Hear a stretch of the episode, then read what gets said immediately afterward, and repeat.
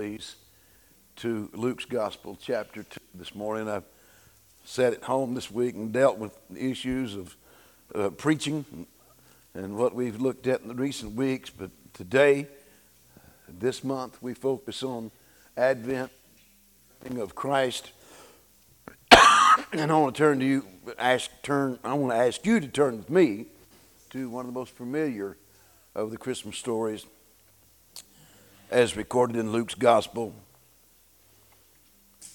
chapter two, beginning with verse one.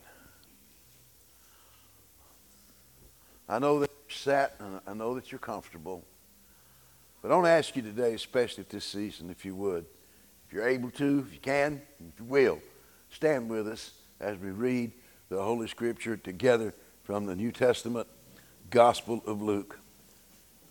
Remember that all Scripture is given by inspiration of God. It is God-breathed.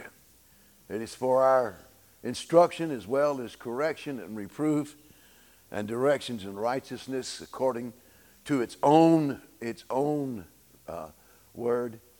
So let's remember that what we're hearing from, and you that want to hear from God, you're fixing to. This is what he said, beginning with verse one, Luke chapter two. In those days, a decree went out from Caesar Augustus that all the world should be registered. This was the first registration when Quirinius was governor of Syria. And all went to be registered, each to his own town. And Joseph also went up from Galilee, from the town of Nazareth to Judea, to the city of David, which is called Bethlehem, because he was of the house and lineage of David, to be registered with Mary, his betrothed, who was with child. And while they were there, the time came for her to give birth. And she gave birth to her firstborn son and wrapped him in swaddling clothes and laid him in a manger because there was no place for them in the inn. And in the same region, there were shepherds out in the field keeping watch over their flock by night.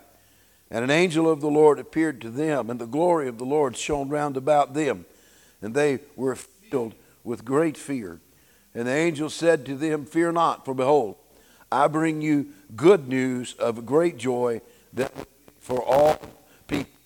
For unto you is born this day in the city of David a Savior, who is Christ the Lord. And this will be a sign for you. You will find a baby wrapped in swaddling clothes and lying in a manger." And suddenly there was with the angel a multitude of the heavenly host, praising God and saying, "Glory to God in the highest, and on earth peace among those with whom he is pleased." Now that's reading from the English Standard Version. Uh, verse fifteen, when the a- angels went away from them into heaven, the shepherds said to one another, "Let us go over to Bethlehem and see this thing that has happened, which the Lord hath made known to us." And they went with haste, and they found Mary and Joseph and the baby lying in a manger. Father, thank you again for your word. Your word is truth. Help us to receive it appropriately in Jesus' name. Amen. All right. Thank you. Go ahead and be seated. And look at this morning, just at the consideration of what I wished every one of you would take serious. Every father, every husband, every man, every boy, every woman, every girl. I want you to understand something, that as I share these words with you this morning, it was prompted by sitting on the sofa this week, channel surfing. Now, I'm prone at times to uh, do that, uh, especially between two fifty-five on Dish and two sixty-eight on Dish. That's preacher networks. Uh, at least some of them are. Uh, this week, I paused on one.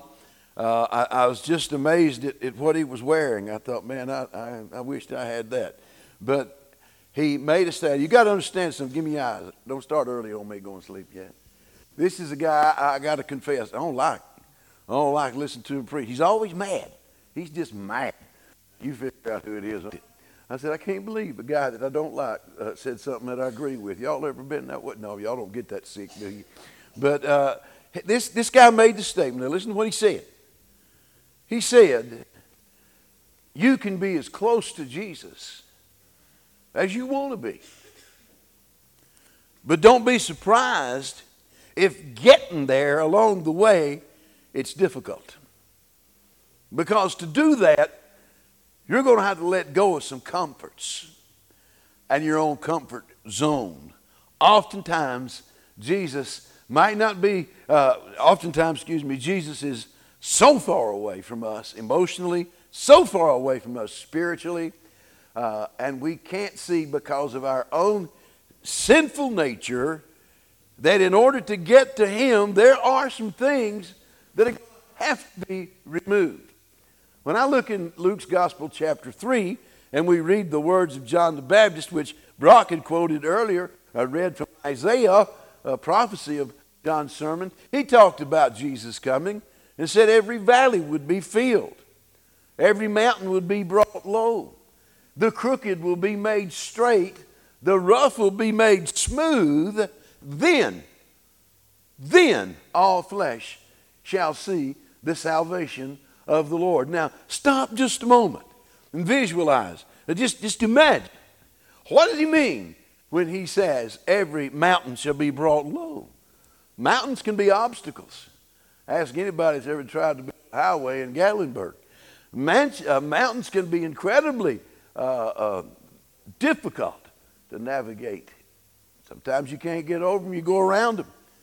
But they symbolize in Scripture sometimes just nothing less than absolute, absolute obstacles, something that might dim your vision and you're not able to see what's beyond. What about the valleys? Valleys are symbolic, even Scripture, of outright grief, even depression. Anybody here ever dealt with depression? Uh, I, I mean, it's a very real, real thing that happens to a degree worse in some than others. David, when he wept over his losses of children, he talked about walking through the valley of Baca. Baca, of course, is the word for tears.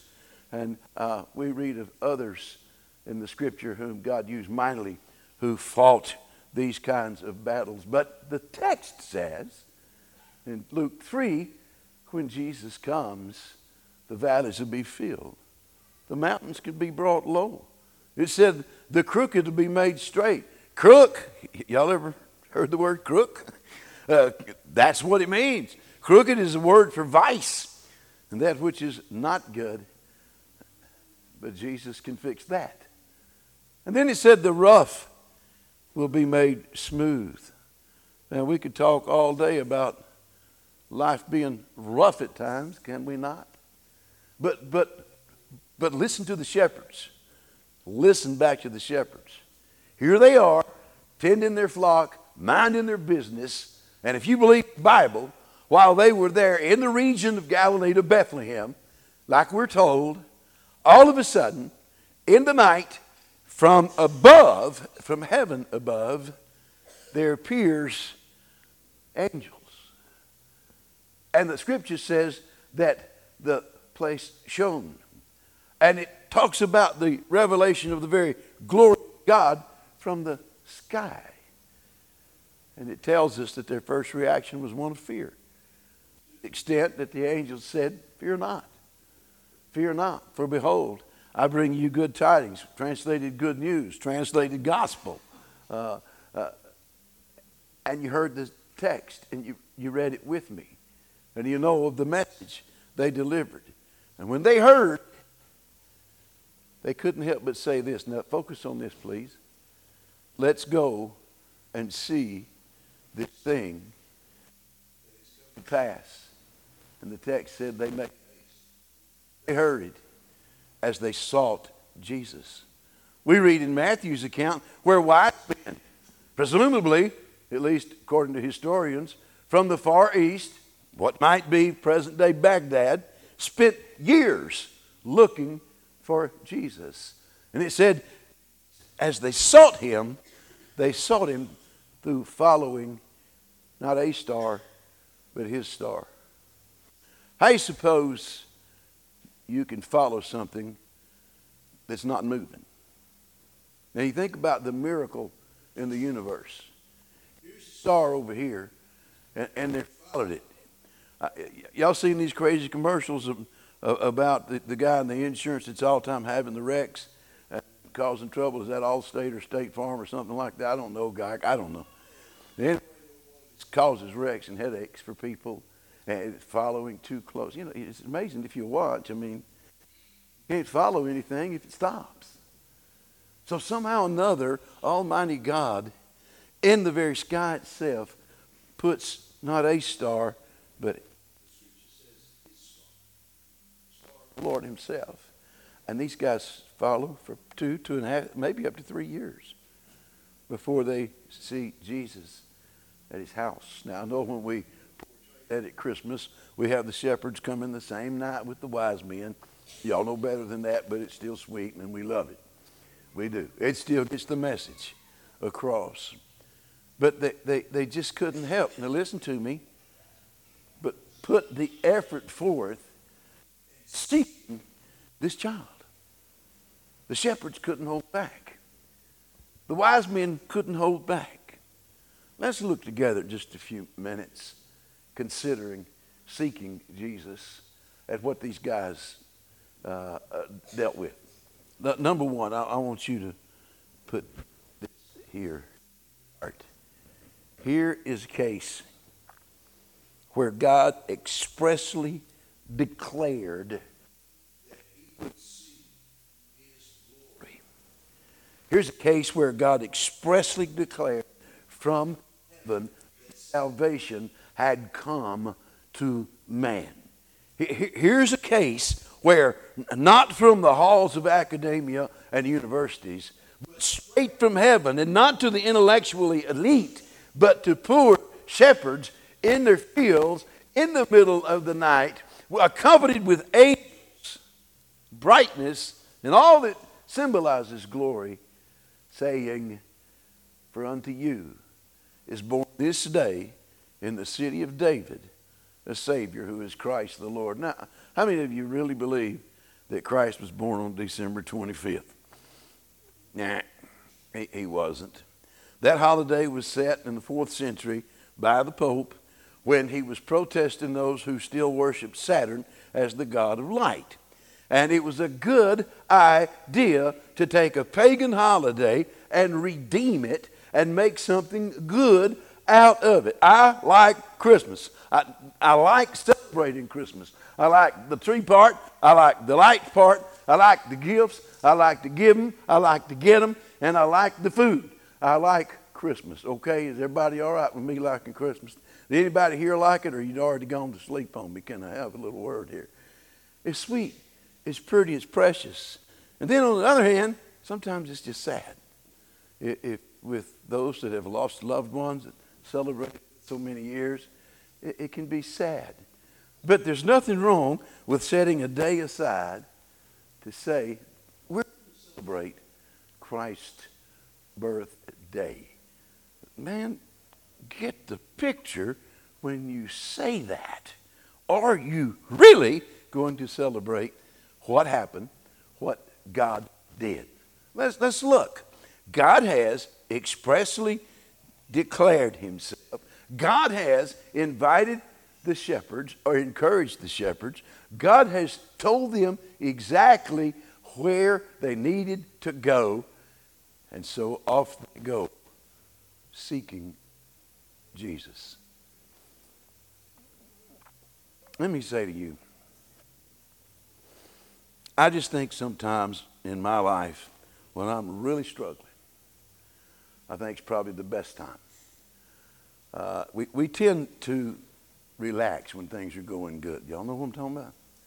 We just, boy, everything's going great. The roses are red, violets are blue. I love you and I love me too. And everybody's just filled with joy and happy, happy, happy. And then those days come where it, it's not. Shift relationship, change comes in our work. Incomes can go up, but they can go down just as quick. Sickness comes, sorrow comes, grief. All those emotions. Is there a word from God for a time like that? Well, yeah. It has everything to do with your seeking Jesus. Remember the T V preacher I told you about?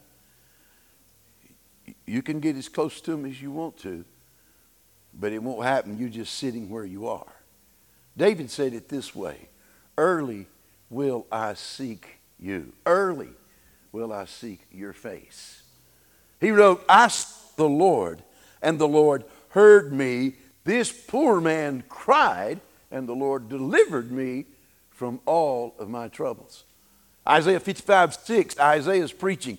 He admonished those who heard, seek the Lord while he may be found. Call upon him while he is near.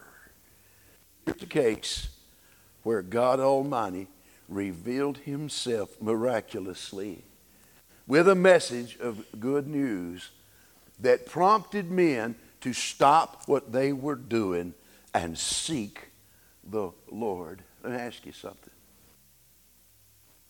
Let me ask you something. How much time have you spent this week? I, I don't. Your theology is secondary right now, really. We, we gather and talk and argue, and we can gather and talk and disagree. We can gather and talk and agree. We can talk about beliefs and express ourselves. But pure biblical Christianity is nothing less than walking with Jesus. And we're not able to do that when he's over there and we're over here. So I'd ask you right here and right right now, how much time do you spend your daily routine just seeking the face of God? Seeking the mind of God? Seeking the will of God? People amaze me saying, I wish I could hear something from God. How many mamas in the building and daddies? Let me look. Just go ahead and raise your hand. Play like you. Play like you go. Tell your kids the truth about Jesus, Holy Scripture. Well, let me try to just remind you of something. Tell your kids the Bible is the eternal, inerrant, infallible Word of God. Tell your kids it's what it claims to be. What does it claim to be? God breathed, the inspired Word of God. Psalm one nineteen says, Lord, forever your Word is fixed in heaven. And God is so much committed to his own Word that he named his own Son Word. Jesus was never called Jesus till he got here. Even John referred to him as, in the beginning was the Word, and the Word was with God, and the Word was God, and the Word was made flesh. If you want to hear what God has to say, open your Bible and listen to it. And teach your children that. Peter referred to it as a more sure word of prophecy. More sure than what? Read First Peter chapters one and two. More sure than the visible, literal encounter that Peter had with Jesus in the Mount of Transfiguration. He said, we were there. We saw him, and we've not delivered unto you cunningly devised fables, but we were eyewitnesses to his majesty. Now, therefore, I deliver to you a more sure word of prophecy than even that encounter. Folks, that's unreal. That is unreal to think about. Is there a word from God? Yes. But like angels, excuse me, like shepherds, wise men, you need to spend so much time seeking what that word is. You, you need to digest and love on and chew on the Word of God. How many of you know that your Bible tells you to chew the Bible? Psalms chapter one. Blessed is the man who walks not in the counsel of the ungodly, nor stands in the way of sinners, nor sits in the seat of the scornful. For that man's delight is in the law of the Lord, and in that law he does meditate day and night. I've told you before, meditation is the same word translated rumination. Now, I wasn't raised on a farm. I was raised in a steel town. It was all industry. And when I came to Mississippi, one year Red Turner talked me into driving a school bus. Brock, these were the days before you had to have all those licenses. So I took a school bus of kids all the way to Starkville, Mississippi State University. They got a cow down there with a hole in it. Anybody ever seen the, the cow? Holy cow, they call it. Now you can, if you care to, walk over there and have a look, but it's all right. You'll be all right without it. But it showed the process of meditation, rumination. That cow would chew and chew and chew, swallow it, bring it back up and chew it again. Now listen to what Holy Scripture says. The blessed man is the one who ruminates, literally meditates on the word and on the law of the Lord day and night. If you would not look at your Bible as something you needed to learn, but look at it rather as something you needed to do, you'd smile a lot better, and so would we when we saw you coming. Because it's a revelation of God. Christ was born, there's a revelation of God. The eternal Word has come to the planet Earth. The God Himself has become flesh and dwells, lives, walks uh, among us. The very Word Himself is here. My goodness, folks, what an incredible person. We get sick like I did last week. We seek a what? Doctor. Oh, we run from them. Anybody ever wanted to stay home from a doctor because of insurance? I told Vicki that already. I can go down here and find a whole lot quicker. Might get in trouble, but don't go buy that medicine. She got in the car and she went and bought the medicine. Well, she brought home two pills. Two pills. With insurance, one hundred dollars. Now, I ain't asking you to take up a love offering. I'm going to make it. Two pills. one hundred dollars. For somebody done got sick anyway. So I did that and then endured all it did to me afterwards. Because I sought the doctor. Well, you seek a doctor, you get what doctors have. Right? Same thing with education. You seek education, you get what education is. Same thing with history or science or medicine.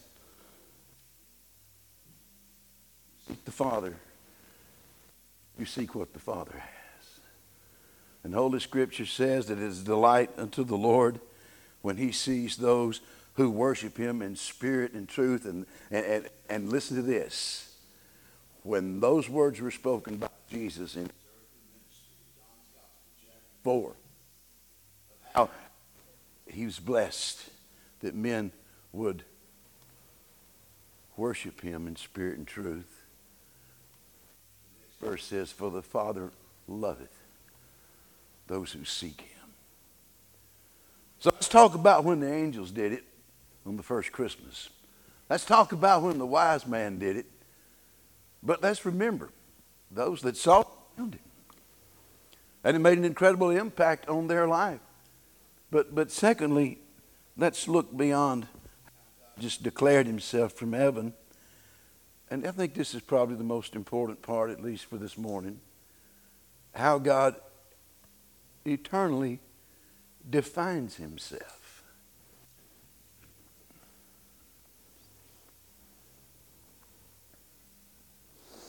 I know a lot of sick people who want to be healed, but don't want a real lasting relationship with Jesus. They just don't want to be sick. I know a lot of broke people who want to be wealthy, or just get a little more money. But they're not necessarily interested in wanting to please Christ or serve Him or love Him. And I know a lot of people who profess faith, and I know what my life's been like when at times I would run to the Father and say, Lord, if you'll do this, I'll do this. Lord, would you please take this cloud out from on top of my house? Lord, would you please remove this storm and save me from this storm? And I'd be telling God about how spiritual I'd be, what a great saint I'd be, when I wasn't doing a thing in the world. I wasn't crying out to God. I was crying out to the storm.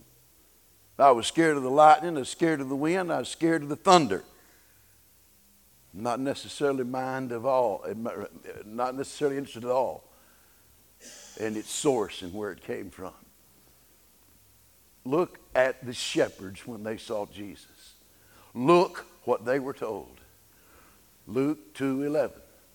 For unto you is born this day in the city of David, now listen to the answer, a Savior who is Christ the Lord. Did y'all get that? Savior, Christ the Lord. They knew. I mean, what can a one-day-old baby do for anybody? Well, in this case, do a lot. He said he came to reveal the Father. He said he came to redeem the fallen. He did do all of that. The point is, when the wise men sought him and the shepherds sought him, they weren't seeking him for what he could do for them. They were seeking him for who he was, a Savior who is Christ the Lord.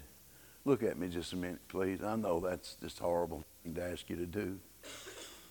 But you know tonight when you bow to pray, or if you're just at the intersection and can't wait till you get home and the light's red and you pray,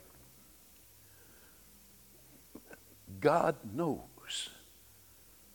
whether you're calling on him for what he can give you, just seeking his hands, or whether you're coming to him based on who he is, seeking not his hands, but seeking his face.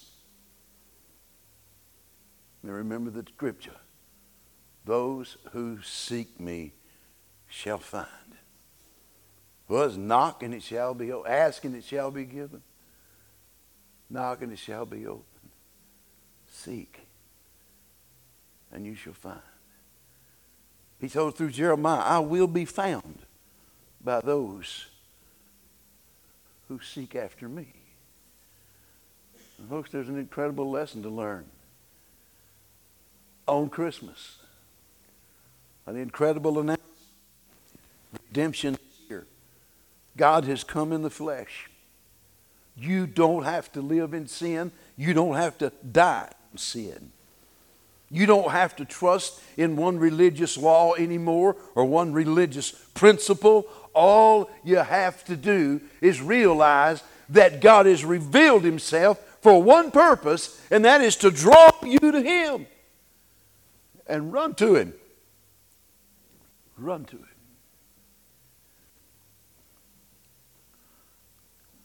Finally, this.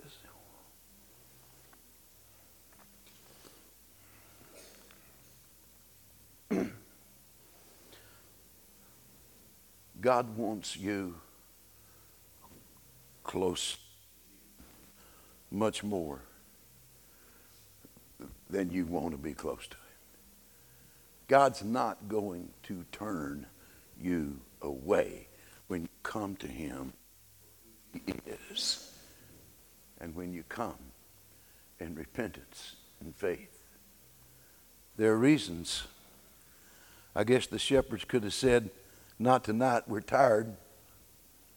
And have you ever thought about the wise men? I don't know really how many wise men there were, but have you ever considered what it took for them to get from where they were to Bethlehem, the amount of time? If you were so frustrated and, and, and so in need of an answer, would you spend nearly three years riding camels across deserts and sleeping outside to get a solution? Listen, all you have to do is come by faith to Jesus Christ, predicated on who he is in response to his invitation. Shepherds, you can find him in Bethlehem, lying in a manger. Waterbrook peeps, family, you can find him sitting right where you are. You don't have to go to Bethlehem. Matter of fact, before you got here this morning, he was here. I'm afraid as I look at church attendance, as I look at it even here,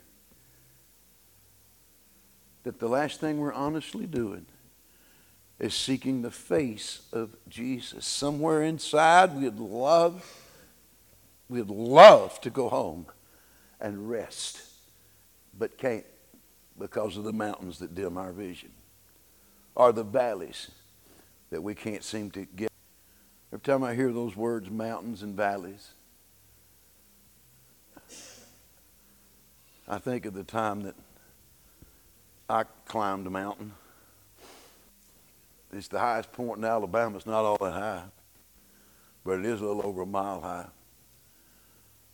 And I just went up there. That's not high at all. But for a little kid, man, I thought I'd climbed the top of the universe. But now here's what I found out when I got there. I didn't want to stay. Man, it was dry. It was rocky. It was a mess. But coming back down into the valley, you know what? I had to jump over fruit-filled vines and water streams. Because in the valley is where the fruit is. Get this. Right here, right now, is the sovereign God of the universe who came, revealed himself in Jesus Christ, and said to you as much as he said to the shepherds, come here. All you. And I will give you rest. You've got to stop telling God how big your troubles are and start telling your troubles how big your God is. You, you got to do that. You got to. And you will. If you seek him for who he is. Because it's just like Nicodemus. I'll say this and close. Later years, he sat down beside Jesus one night to discuss this matter of why Jesus came and the new birth. Max Lucado made the statement one time when I heard him in Memphis that here is this learned attorney, a man of great promise and prestige and social position, a man on the Sanhedrin court, a Pharisee among the Pharisees himself, sitting next to Jesus, so close, listen, he could smell the breath of God. Because when he found Jesus, sought him, and sat with him, he was sitting with no less than God. That's what the shepherds saw when they got to the manger. God in the flesh. And that's the same God that's yours if you want him. You can have if you seek him. That's his promise, not mine. Let's pray together.